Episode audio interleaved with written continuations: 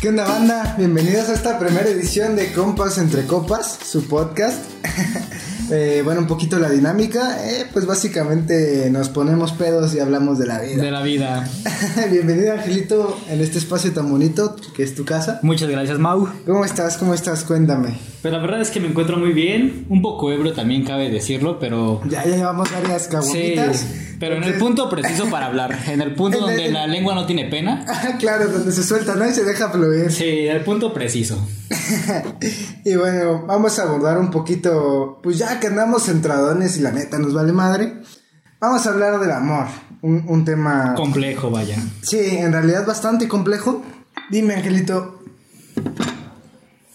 vamos a empezar con, con algunas eh, preguntas a lo mejor para abrir un sendero, ¿no? En el cual podamos dialogar chido, Sí, sí, sí. en el que se abre, pues, una dialéctica. Entonces dime, ¿para ti qué es el amor? Para mí el amor es este. Una emoción. Una emoción que le da sentido a una existencia que no sabe a dónde ir. Una emoción que te da ánimo, que te da inspiración y que no se debe confundir con un enamoramiento común, porque enamorarse es algo sencillo, ¿sabes? Ajá, claro. Pero amar a una persona es realmente muy complejo. Hay que soportar tempestades, hay que este, soportar epidemias. Ajá. Y pues toda la, toda la gente cree que amar es muy sencillo, que simplemente hay que encontrar a la persona, pero no se esfuercen en amar. Creen que el amar es, amar es algo que, que fluye solo. Y amar es un arte, es un arte muy complejo. Por ejemplo, justo estaba hablando con otro amigo que no hay una sensación más bonita que la de enamorarte y de sentirte, eh, que sentir levedad en tu cuerpo, ¿no? Como que incluso te suspendes. Y era, era lo que te decía hace ratito, que cuando estás abajo, el vértigo de ver tanto distancia hacia abajo, eh, te seduce, ¿no? A caer. Sí, fíjate que yo estoy leyendo un libro que se llama El arte de amar de Eric Fromm. Ajá. Y te plantean eso mismo, de que muchas veces la gente confunde lo que te dije hace rato, el enamoramiento con el amor de verdad. Ajá. Y dice, cuando empiezan los, los enamorados, los amantes, se juran su amor por su locura. Dicen, estoy tan loco por ti que te pienso todo el tiempo. Pero dice Eric Fromm, dice, esto no significa cuánto se aman, sino los solos que se encontraban antes.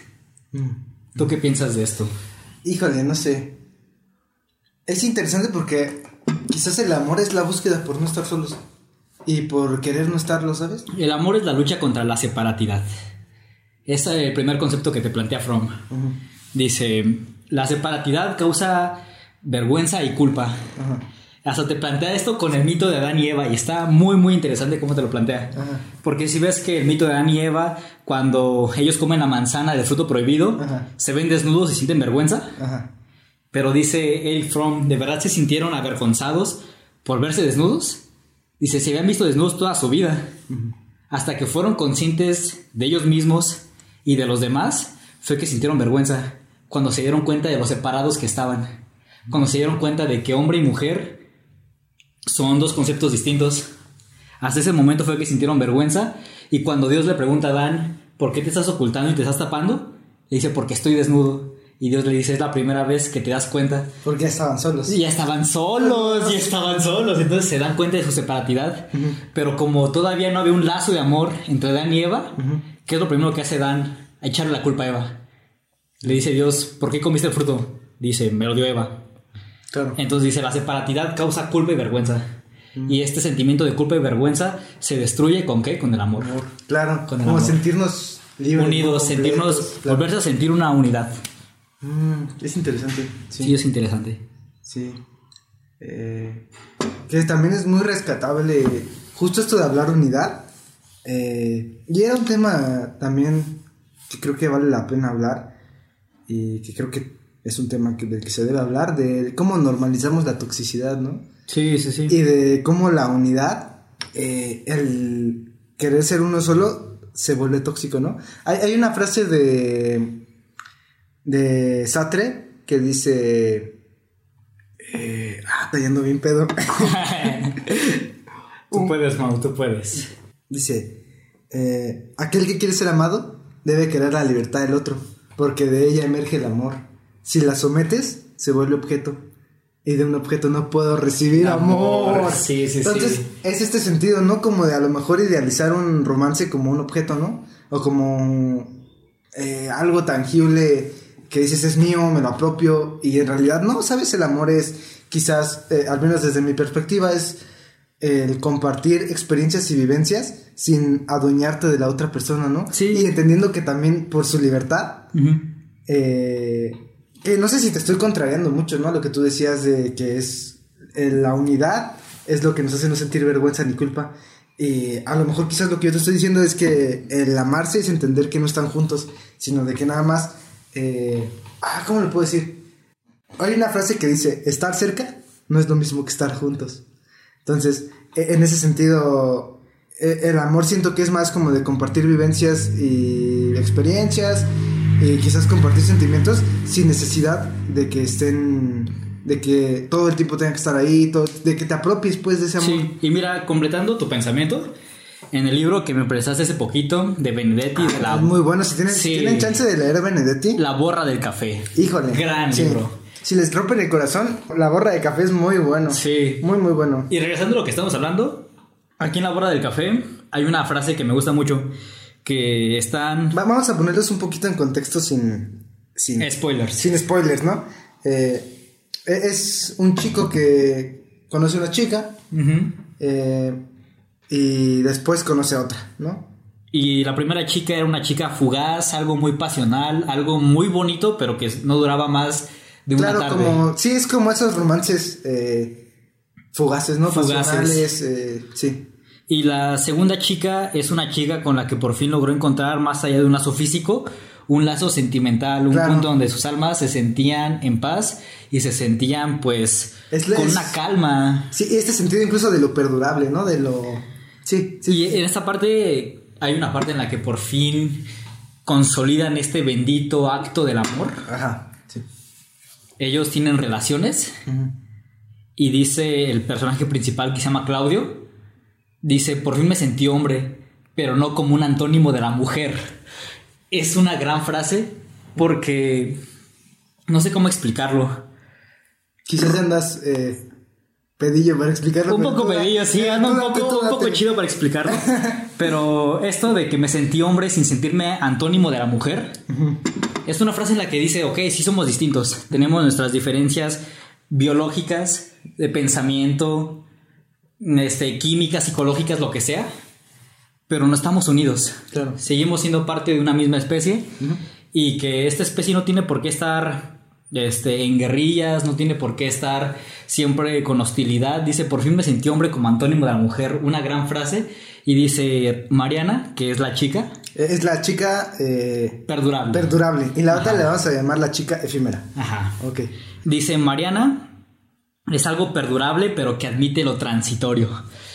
Ay, uf, muy buena, ajá. Esto quiere decir que pues somos personas, somos gente que día a día está en constante cambio, está en un devenir de que no sé qué voy a hacer mañana, pero es un amor que admite lo transitorio, Claro. admite el cambio de la siguiente persona y eso es algo genial porque muchas veces nos quedamos enamorados de la primera impresión que nos da una persona. Claro, y es como el no querer que las cosas sigan como su curso, ¿no? Dicen que lo único perpetuo es el cambio.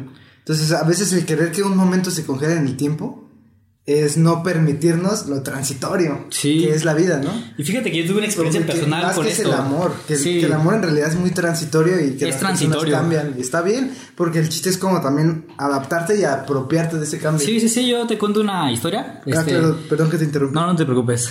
Este, esta chica me dijo, estoy enamorado del ti del 2018. Ajá, sí. Y le dije, fíjate que yo ya soy ángel del 2020. Ujú. Le dije, la verdad es que esa persona que fui no representa mi pensar ni mi actuar.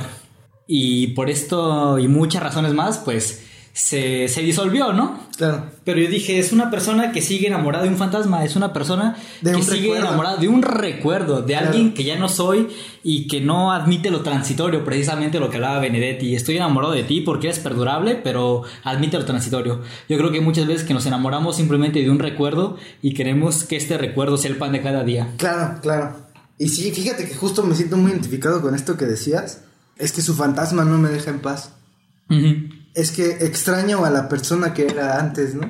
Y quiero regresar a ese momento y aferrarme a ese recuerdo.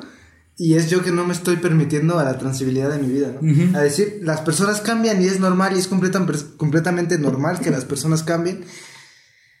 Y también como enfrentarte a eso, ¿no? Estas personas me gustan llamarles como momias, porque, ¿sabes? Las momias ya murieron, son parte del pasado, pero se siguen conservando hasta el presente. claro. sigues queriendo que sean eso que fueron eh, hace mucho tiempo. Y, fíjate que también es interesante que a veces no somos muy conscientes de los momentos.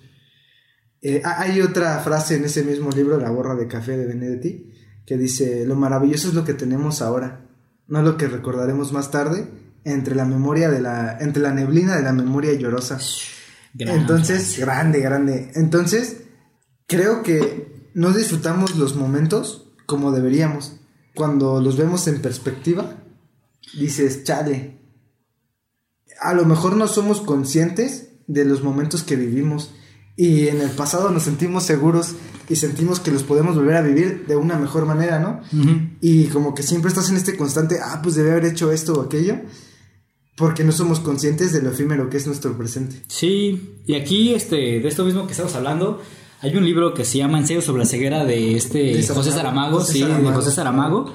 Pero hay una frase que me gustó mucho de este libro que dice, si tuviéramos todo el tiempo de pensar todas las consecuencias de lo que puede traer un acto que hacemos, no es textual, me lo estoy parafraseando. Sí, sí, sí. Este dice, si fuéramos conscientes de todas las consecuencias que va a tener lo que hacemos, no tendríamos el tiempo de hacer nada. Sí, claro. Entonces, pues sí, podemos voltear al pasado, podemos recordar muchísimas cosas de, ah, lo pude haber hecho mejor, pudo haber esto sido miles de cosas. Pero de tanto pensar qué tanto pudo haber sido, nunca hubiéramos hecho nada. En todo lo que hicimos, con errores, con aciertos, pues simplemente fue lo que en el momento creímos lo correcto, fue lo, que, nos construye. Lo que nos construye. Fíjate que eh, hace poquito leí La insoportable levedad del ser de Milán Kundera. Y ahí dicen que vivimos en un perpetuo borrador no tenemos una segunda oportunidad de vivir la vida. Entonces siempre vivimos el borrador de la vida. El borrador de la vida. No tienes chance de corregir tu borrador. Siempre estás viviendo tu borrador, ¿no? Hay otra frase también de Milán Kundera, que creo que es de las que más rescaté del libro, que dice, los amores son como los imperios. Si se derrumba la base o el ideal sobre el que están construyendo, perecen. ¿Sí, eh? Y sí es cierto, porque regresamos a lo que decías del fantasma, ¿no? De la momia del amor que dices, ah, como que me gustaba más como era antes, porque el ideal sobre el que estaba construido sigue depositado en ese recuerdo, en ese fantasma. Y cuando se contrasta con la realidad de lo que ahora es. Ya no existe ese ideal. Entonces el amor, como los imperios, se derrumban. Sucumbe. Sucumbe. Sí, ¿eh? Es interesante y está muy loco, de hecho. Y hablando históricamente, tiene mucha razón. Por ejemplo, el Imperio Romano, cuando se infectó de cristianismo, fue que empezó a valer verga y ya Roma. Nos quedamos sin chela, banda. Podríamos ir por más. Pero cuando Roma de Occidente empieza con las nuevas normas de Teodosio I y con el cristianismo como la única religión oficial, se contrasta con el origen de Roma que se puede decir que se rescataban muchos orígenes griegos y que pues se abrió con una pluralidad a las religiones. Entonces cuando ya se empezó a encasillar, cuando toda la este, amplitud de ideas se encasilló en solo una, fue que el imperio romano valió verga. Sí, pereció, ¿no? Pereció. valió verga. Y Oriente sobrevivió más por precisamente ser un poco más adaptables al cambio. Sí, eh, lo regresamos a lo mismo, ¿no? Permitirte la transitividad de la vida. Sí, pues sigue siendo. El amor es un acto humano, como lo es la política, como es la historia. y si simplemente estos orígenes que decimos. No evolucionan, ¿no? Eh, no evolucionan, sino que se encasillan eso mismo y quieren avanzar, pues se van a encontrar atados a una idea y. Claro. Se ahorcan solos. Pues ya que hablamos de la tregua, ¿Tú qué rescatas? había, una, había, una, parte de la tregua en la que dice, ella me daba la mano y eso, era, amor. Y eso, era amor. Decía, más que acostarme con ella, más que hacer el amor, ella me daba la mano y eso era, y eso era amor. Sí, sí, sí, sí. De la tregua, ¿qué puedo rescatar? Híjole, hasta la fecha yo diría que es el libro que más me gusta, pero siento que es porque es el que leí en un momento en el que se acaba de pasar eh, por una ruptura amorosa. Y también en un momento quizás inestable en mi vida. Y rescaté más cosas de las que me hubiera imaginado, porque es un libro que de lo cotidiano, es lo que decíamos de Benedetti antes de que empezáramos a grabar. que Benedetti hace poético la cotidianidad. Sí, cosas Entonces, triviales. Lo sientes tan, tan Sí. a flor de piel que dices, lo siento en mi corazón. Es como algo que te podría alma". pasar un día cualquiera, Claro. pero con un poco de poesía. Y, Claro, y Uy, es como, joya, "Ay, joya". sí, no manches. Sí, Sí. cañón, cañón, cañón. Mira, yo lo que rescato de la tregua de Benedetti, Dime. ah. y sin hacer muchos spoilers, Claro. pues tú sabes que al final ocurre una fatalidad. Uy, Al final ocurre algo trágico. sí, como cualquier novela tiene su punto de clímax y su punto Sí, sí, sí. que cae, ¿no? Y lo que yo rescato es de que si el amor, algo tan complejo, quieres mantenerlo secreto, después no vas a tener la oportunidad de gritarlo. Uy, sí. Porque tú sabes el final, ¿no? Sí, y, no, no, y, pues lo dejamos ahí como reflexión para que lo lean en sí. parte. Si tienen la chance de leerlo, Es una joya de libro, no se van a arrepentir. Sí, sí, sí. no, no, no. Si Pero- entraron a este podcast, lo tienen que leer. Sí, tiene que leer a Benedetti. Sí, uff. Pero es eso de que muchas veces creemos de que mañana va a haber mejores condiciones para decir algo, mañana va a haber un cielo más nublado, un cielo que diga un cielo más azul, Ajá, va a haber, no sé, un día crees que está neblando y al siguiente dices, voy a hacer mi fiesta mañana que esté más soleado, Ajá. pero qué tal si mañana no existe. Sí, sí, sí, sí. Y Entonces claro. ahí, como Uy, por sí, querer no. esperar a que el tiempo esté como tú quieres, posiblemente tú ya no estés para cuando el tiempo esté como tú quieres. ¿Qué es lo que regresamos, no? Sí, sí, sí. Vive el momento ahora. Vive el momento. Porque después con la neblina llorosa ya no lo vas a recordar bien. Sí, eso es lo que yo rescato de la tregua. Uy, es que se puede dar mucho, pero justo estaba pensando, hay un poema de Benedetti que dice, eh, está, es un fragmento nada más del poema, que dice, ¿por qué no he tomado el autobús que me llevaría hasta ti? Te preguntarás. Porque la vida que tengo aquí no me permite estar allí. Porque todos los días me torturo pensando en ti. Uy. Y es como de, la vida que tengo aquí Ajá. ya no me permite o ya no me deja encajar contigo, ¿no? Pero todos los días me torturo pensando en ti. Sí, sí, sí. Es que eso es la magia de Benedetti. Siempre te pinta un, Sí. un panorama poético, pero reflexivo. Y muy cotidiano. Muy que cotidiano. Justo fue incluso un poco casualidad. Bueno, no sé si llamarlo casualidad o pertinencia. El tocar a Benedetti porque es un autor, eh, pues que escribe muy- de una forma muy romántica. Pero sabes lo que tiene Benedetti es que hay gente romántica que empalaga, hay gente que te Ajá. quedas con más de un lado porque ya me, Ya me- hartaste. sí, sí. Pero Benedetti es un, es un poeta romántico Es que un- nunca empalaga porque Sí. tiene reflexión, tiene hasta cierto nivel un poco de filosofía. O sea, no, no es precisamente lo que lo ca- caracteriza, No, no, pero no tiene reflexiones del amor que, que sí te dejan pensando en, en cómo llevarlo a cabo. Sí, sí, sí, sí. Sí, sí, sí. Totalmente. Como precisamente, eh, y regresando a lo que hablamos al principio del arte de amar de Eric Fromm, Ajá. Eric Fromm dice, se ha traspasado el sistema económico al sistema del amor. Dice, vemos el amor como un intercambio, vemos el amor como un precio y un costo, ¿no? Claro. Ajá. O sea, yo soy una persona que soy más o menos inteligente, tú eres una chica que también más o menos tiene buenas calificaciones, puede haber un intercambio entre nosotros dos en el que sea fructífero. Claro, que dice, florezca, ¿no? Ajá, dice, hemos traspasado este modelo este, capitalista Económico. a las relaciones amorosas. Y esto ha perjudicado porque se ve lo que regresábamos de la toxicidad, Sí. que el amor se ve como un objeto, no se ve como una facultad. Y es lo que decía, dice, ahorita se ve el amor como una cotidianidad y no como una facultad, un arte que tiene que cultivarse, que tiene que entrenarse, como tocar la guitarra, Y ¿sabes? sabes, sabes, es interesante porque el amor es amar sin esperar nada de cambio.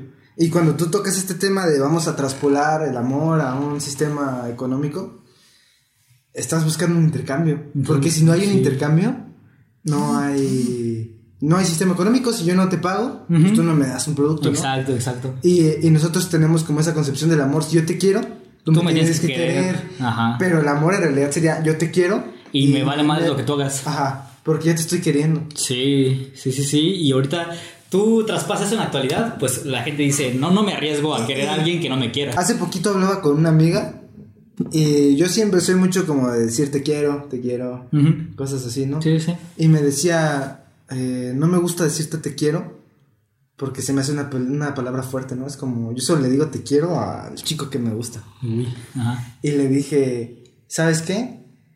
Yo creo que hacen falta muchos te quieros en el mundo.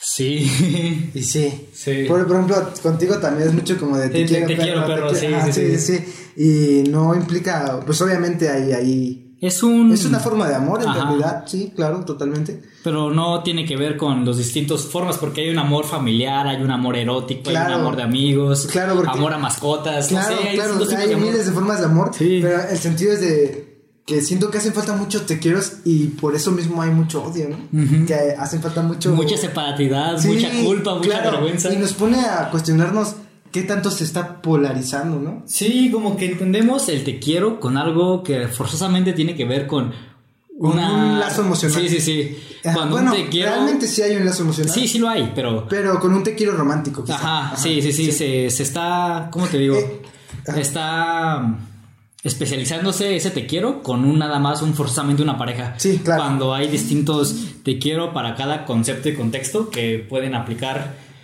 para, pues sí, muchísimos casos. Que nos lleva a preguntarnos también, y es algo de lo que yo he pensado mucho y que quizás no tengo una respuesta, eh, ¿qué tanto se ha romantizado el amor?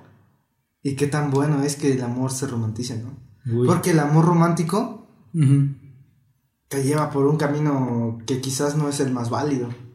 Sí, es algo muy idealizado y muy Ah, utópico. muy utópico, quizás sí. Idealizado creo que es la palabra que yo usaría más que utópico, pero como que buscas la persona perfecta, ¿no? sí, Cuando aparte, la verdadera belleza está en las imperfecciones. yo creo que el humano simplemente al hablar de, de otra persona entiendes que tiene defectos. Claro. Y este amor romantizado ha hecho como que voy a morir por ti, voy a hacer esto, cuando también la individu- individualidad y el egoísmo es algo muy humano, Sí. algo que se ha dejado de lado y cuando una persona decide pues también pensar por sí mismo, se considera ya un acto egoísta en este amor idealizado que hemos tenido. Claro, claro. Entonces, pues, ¿cómo decírtelo? Este amor que se entiende por esos tiempos tendría que revaluarse y no no aplicarse como ley general. No aplicarse como ley general. Claro. De que puede ser bello y de que puede ser muy romántico lo que quiera, sí. Pero el, el simple hecho de que seamos humanos tenemos que entender de que va a haber muchos errores en el camino. Vamos a hacer una pausita para ir por más pisto. Ahorita seguimos. Regresamos Ya regresamos, bandita, que fuimos a, a la tiendita por otra caguama. por otra caguamita, por otra Vicky. Por otra Vicky, ¿no? A ver, saludcita. Salud, perrito. ¿Sabes? Hay algo que yo quería retomar de que el amor, cuando es amor, es incondicional. No como lo que decíamos de que el amor es un intercambio. Ajá. De que tú me das algo, pues de afuera yo tengo que recibir algo, ¿no? Claro. Entonces, regresando a esto de que el amor es una facultad y no un comercio, Ajá. hay una canción de Silvio Rodríguez que me gusta muchísimo. Se llama Te doy una canción. Te doy una canción. Sí, sí, sí. Y hay una frase que deja ahorita mismo, la estoy buscando para no fallar textualmente. Ajá. En lo que le buscas te quiero decir una, una pregunta eh, que venía pensando. Para ver cómo, me interesa saber cómo la relacionas con el amor. Ok. Ahí te va la frase. la escalera tiembla, pero no se cae. Ay, uy, la frase que yo te empecé cuando empezamos la primera caguama. Sí, justo cuando abrimos la caguama, la primera, eh, ¿nos dijiste esa frase? Y déjenos contextualizo. Yo hubo un tiempo en el que estuve trabajando pintando casas Ajá. y, y era una casa gigante, era un apartamento. Entonces había que pintarlo hasta arriba y la escalera precisamente era de muchos metros. Claro. Y con el señor que yo estaba trabajando se llamaba Don Benja. Don Benja, ok. El Don Benja. El Don Benja. Buen Don Benja. Don Benja. Cada vez que daba un paso y estaba muy arriba, la escalera temblaba. Y yo pues, en parte de que era de mis primeras chambas, nunca me había subido una, una escalera tan grande. Y estaba este miedo pues de caerme porque la escalera temblaba. Y Don Benja me vio tímido, me vio temoroso a dar otro paso más. Y él me dijo, la escalera tiembla, hijo. Pero no se Se cae, cae. no se cae. Ah, quiero, quiero. ¿Cómo lo relacionarías con el amor, esta frase? Muchas veces vemos problemas. Ajá. Vemos este que de la nada un huracán se aproxima y como volvíamos un poco el amor se ha romantizado mucho de una vez que estas personas que lucharon mucho después todo es perfecto todo es ideal Claro. Que esto rompe o sea el, Fíjate, el fíjate amor que- está lleno de problemas Y, y es interesante porque en las películas, eh, finalmente las películas eh, comercializan eh, material cultural. Nos imponen formas de ver la vida que quizás son irrealistas, ¿no? Y tú piensas que son casi la vida, ¿no?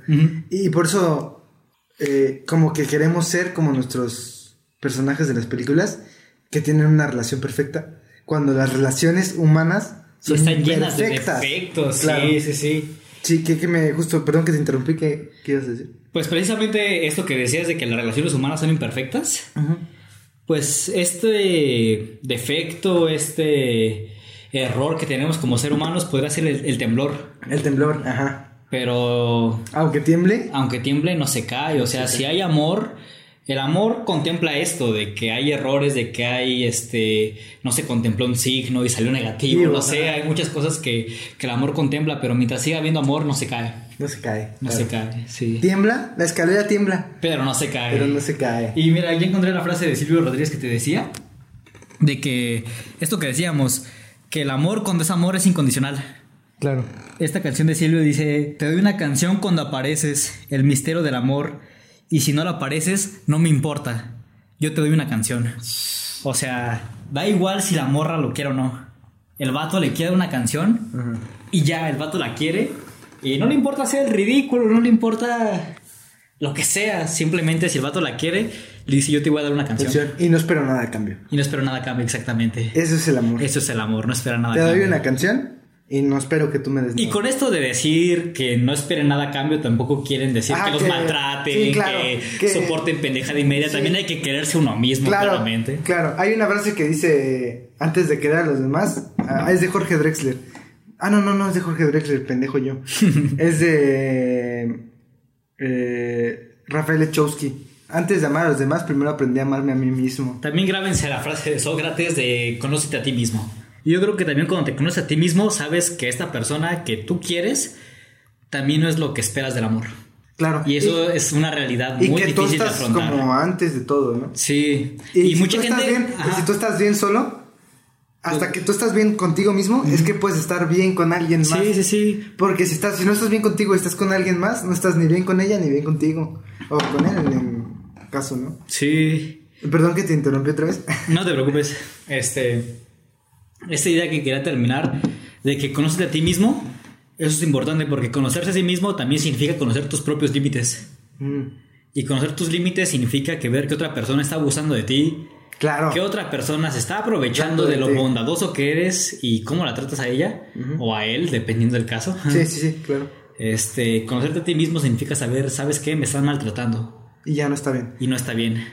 Sí. Y sabes qué, creo que un poco eh, hablamos, o al menos en lo que llevamos hablando del amor, estamos hablando de amor hacia otra persona, pero creo que amor hacia ti mismo también es decir, hasta aquí. Sí. Y ya, alejarte, ¿no? Y es muy importante marcar esa barrera. Y tenerla, ser consciente de dónde está la barrera. Hay una frase Porque de- la puedes ir al- alargando, Ajá. ¿sabes? Puedes ir diciendo, no, la barrera está aquí, y cuando se pasa dices, no, pero en realidad estaba más lejos. Y nunca estás poniendo como una barrera. Un límite, sí, lo estás extendiendo porque quieres a la persona y le justificas sus Claro. miles de, De cosas, cosas. que te están haciendo. Claro. Hay una frase de Nietzsche que me gusta mucho que dice, el primer compromiso más grande que hay, este es este, Para próximo. parafraseo, sí, sí, sí, no es textual. Este, dice, el compromiso más grande que hay es con uno mismo. Ujú. Sí. Y mucha gente lo ha tomado por el lado individualista y egocéntrico, pero no.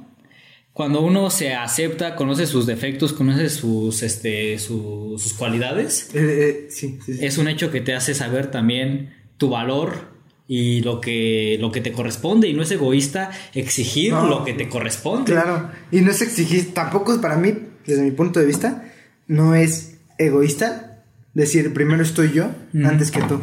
Sí, la salud mental es algo que si tú no respetas vas a dejar que otro lo haga mierda. Claro. Estamos haciendo la pausa recreativa para La pausa recreativa para poner el más refil. pedos, el ¿no? refil, Sí, el sí. refil de chelita. Y se me hace que vamos a tener que volver a la tienda. Sí, salud, perrito. Mm. y de todo esto, ¿qué dejas de conclusión, Mau? ¿Qué dejo yo de conclusión? Híjole, está difícil. Lean Benedetti. Lean Benedetti. Lean Benedetti hasta que ya no les quepo más. Sí. Esa es mi conclusión, amigos. Mi conclusión, Pero, bueno, sí, sí, sí. Dale, dale. en primera es que escuchen Silvio Rodríguez. Uy, sí. Sí, sí, sí. Y en segunda, que conozcan su valor. Porque si ustedes no lo conocen, van a dejar que una persona se lo invente. Sí. Si una persona se inventa su valor, Claro. Y- y los que te- no. puede minimizar o maximizar. Y eso es lo peor, ¿no? Que creas que el valor que alguien más te dijo, te Es empieces el- a creer a sí, ti sí, mismo. sí. Sí. Si tú, si tú no conoces tu valor, vas a dejar que te idolatren y eso también es algo incorrecto, o que te pisoteen. Sí. También sabes que es algo importante. A veces ponemos al chico o a la chica que nos gusta, la ponemos en un, En un pedestal. pedestal. en- Y, sí, sí. sí, y como que no encuentras ningún defecto y no. Y dices, ¿qué onda? ¿Por qué es tan perfecto? ¿Por qué es tan perfecta? Eh, creo que eh, a lo mejor el consejo que yo podría dar, pues es, voy a repetir lo que ya había dicho. Eh, quiérete primero a ti para que puedas querer a los demás. Y si es bello ver a la persona como alguien genial, Genial, ah, ver claro. a alguien asombrosa, Finalmente también el amor es un poco admiración. es admiración. Sí. Pero también no hay que endiosar. Sí, es diferente alguien- admiración, es diferente admiración con obsesión. Sí, porque endiosar a alguien es aceptar que no tiene defectos y eso es algo que ningún humano se libra. Claro, claro, ¿no? Entonces, amen objetivamente. Porque mm, sí. es que el amor tiene algo de surrealista, ¿sabes? Es- Hay una frase de Nietzsche que dice, en el amor hay locura, pero en la locura también hay razón. Y es cierto, hay, hay un poco de razón en este sentimiento pasional que tienes. Y Claro, está muy bello. claro, claro. Y si no te dejas llevar por él, tampoco vas a disfrutar el amor. Ujú. Pero si también dejas que este movimiento irracional sea tu único motor y dirección para el amor, te vas a perder. Claro, y te vas a perder en el abismo del Sí, amor. sí, sí, tienes que llevar este irracionalidad, pero detenerte un poco, pensar a dónde te estás dirigiendo para que el amor pueda conducirse por un por una carretera correcta. Ah, Ok. Otra cosa, eh, y es algo en lo que estaba pensando que me gustaría para cerrar. ¿Qué le dirías si tú escuchas este podcast en dos años o en más años? ¿Qué le dirías al angelito del futuro? Al angelito del futuro, pues Eh, con respecto a este tema. A este tema. En particular. Sí, para no salirnos del tema. sí, sí, pues ¿qué le diría al angelito del futuro? Yo le diría que, que sea más objetivo porque tiendo mucho a ido- idolatrizar. Ajá, Yo tengo mucho esto de que veo una, a una chava que me gusta Y es de pum, la te piras, no te sí, vuelas. sí, sí, la Ah, convierto en la única verdad, en Sí. el único sol, Claro. y en la única noche para tenerla completamente en el día. Sí, sí, sí, la, la convierto en todo. Y creo que está bien, creo que está bien este, sentir este amor muy ferviente, Claro. pero también dejarse, este, como te decía hace rato, dejar que esto sea lo único que te mueve, está equivocado y debería, debería yo, en lo personal, Ajá. Sí, porque es para ti. Sí, sí, sí. Este, centrarme un poco también en sus defectos y decir, ok, tiene esto y esto y esto. Y yo creo que aún así, con estos mil errores, yo soy feliz. Interesante. Sí, sí, sí, porque esto de, de convertir una persona en Dios es algo que ningún humano se merece. Sí, ni, ni tú por hacerlo, ni ella por serlo. Exactamente. O él por serlo. Y tú, Mau, tú, ¿Yo? ¿qué conclusión final? Final, escriban. Escriban. Eso es lo que yo, yo diría.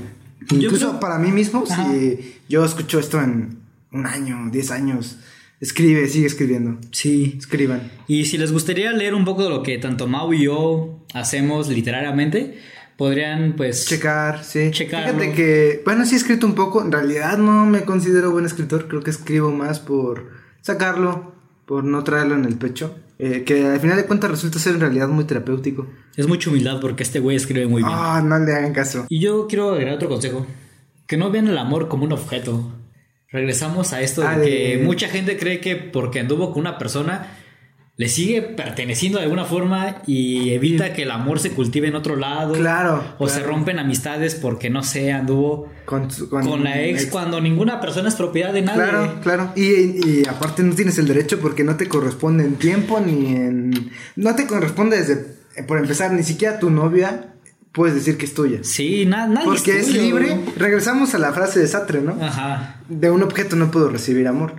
Sí, ustedes preserven sus amistades, preserven todo A pesar y de- dejen que el amor fluya, porque muchas veces el amor se encasilla en que, ah, es mi ex, no puedes andar con ella, pero ¿qué tal si el amor fluye con esa otra persona? ¿sabes? Claro, claro. No podemos si encasillar supone- el amor. Claro, claro, claro. Deja que el amor fluya a través de Deja que el amor fluya y la felicidad de alguien no depende de ti.